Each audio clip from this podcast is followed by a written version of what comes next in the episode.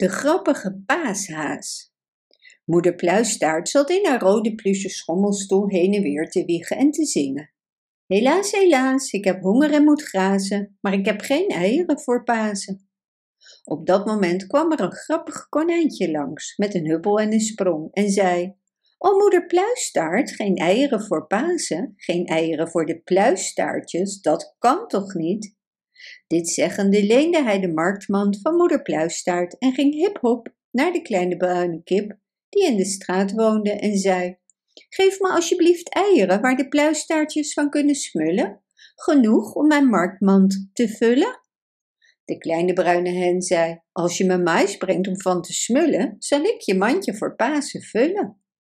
Toen ging het grappige konijntje met een huppel en een sprong naar de kleine oude boer die in het veld woonde en zei: Geef me alsjeblieft mais voor de kip om van te smullen, genoeg om mijn marktmand te vullen.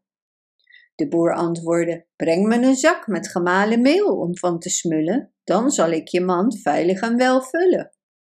Het grappige konijntje sprong er vandoor, totdat hij bij de molenaar kwam en zei: Geef me alsjeblieft een zak meel voor de boer om van te smullen, genoeg om mijn marktmand te vullen. De molenaar lachte tot zijn ronde dikke buik ervan trilde en antwoordde: Haha, wat ben jij een held! Ik zal je meel geven voor geld. Toen ging het grappige konijntje op een steen zitten om na te denken. Hoe moest hij aan geld komen? Het werd donker en de kleine bergmannetjes kwamen één voor één naar buiten om te gaan graven naar sprookjesgoud. Toen het grappige konijntje ze zag, riep hij: Geef me alsjeblieft geld, anders gaat de molenaar brullen, genoeg om mijn marktmandje te vullen. Nu wilden de kleine bergmannetjes niet iets voor niets geven, dus riepen ze: met een hop en een sprong meet onze heuvel en al onze spullen, en je lege mand zullen we snel vullen. Natuurlijk hadden de kleine bergmannetjes nooit gedacht dat hij het zou doen, dus gingen ze door met graven naar sprookjesgoud. Het grappige konijntje meende het heel serieus, want hij dacht aan moeder Pluistaart, die bedroefd heen en weer wiegde in haar schommelstoel van rood pluche. Dus van de madeliefjes naar de appelboom ging hij, huppelend om alles te meten. Hij deed het zo snel als de wind. Hij kwam zingend terug en zei: Je heuvel is zo lang en je heuvel is zo breed. De kleine bergmannetjes waren zo verrast dat hij hun vraag had beantwoord, dat ze allemaal stopten met graven en zich rond het grappige konijntje verdrongen. Klik, klik, klik lieten ze goud in zijn marktmandje vallen. Toen rende hij met een huppel en een sprong naar de molenaar en kocht een zak meel. Hij bracht de maaltijd naar de boer en kocht de mais. Daarna bracht hij de mais naar de kleine bruine kip, die in de straat woonde. En ze telde één dozijn, twee dozijn, drie dozijn, vier dozijn, vijf dozijn mooie witte eieren uit. Ze vulde de marktmand die het grappige konijntje droeg.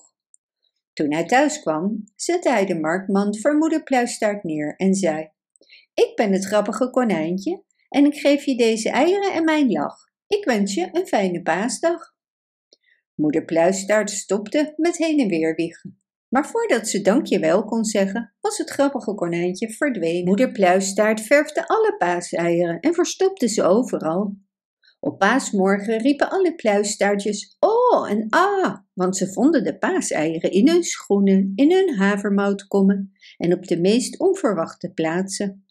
Precies op dat moment gluurde het grappige konijntje door het raam en riep, terwijl hij een heerlijk suikerachtig ei omhoog hield: Vriendelijkheid komt af en toe terug. Zie mijn paasei, zei hij verlegen, van de kleine bergmannetjes gekregen. Het grappige konijntje was altijd zo aardig voor de kleine pluisstaartjes dat de kleine bergmannetjes hem wilden bedanken.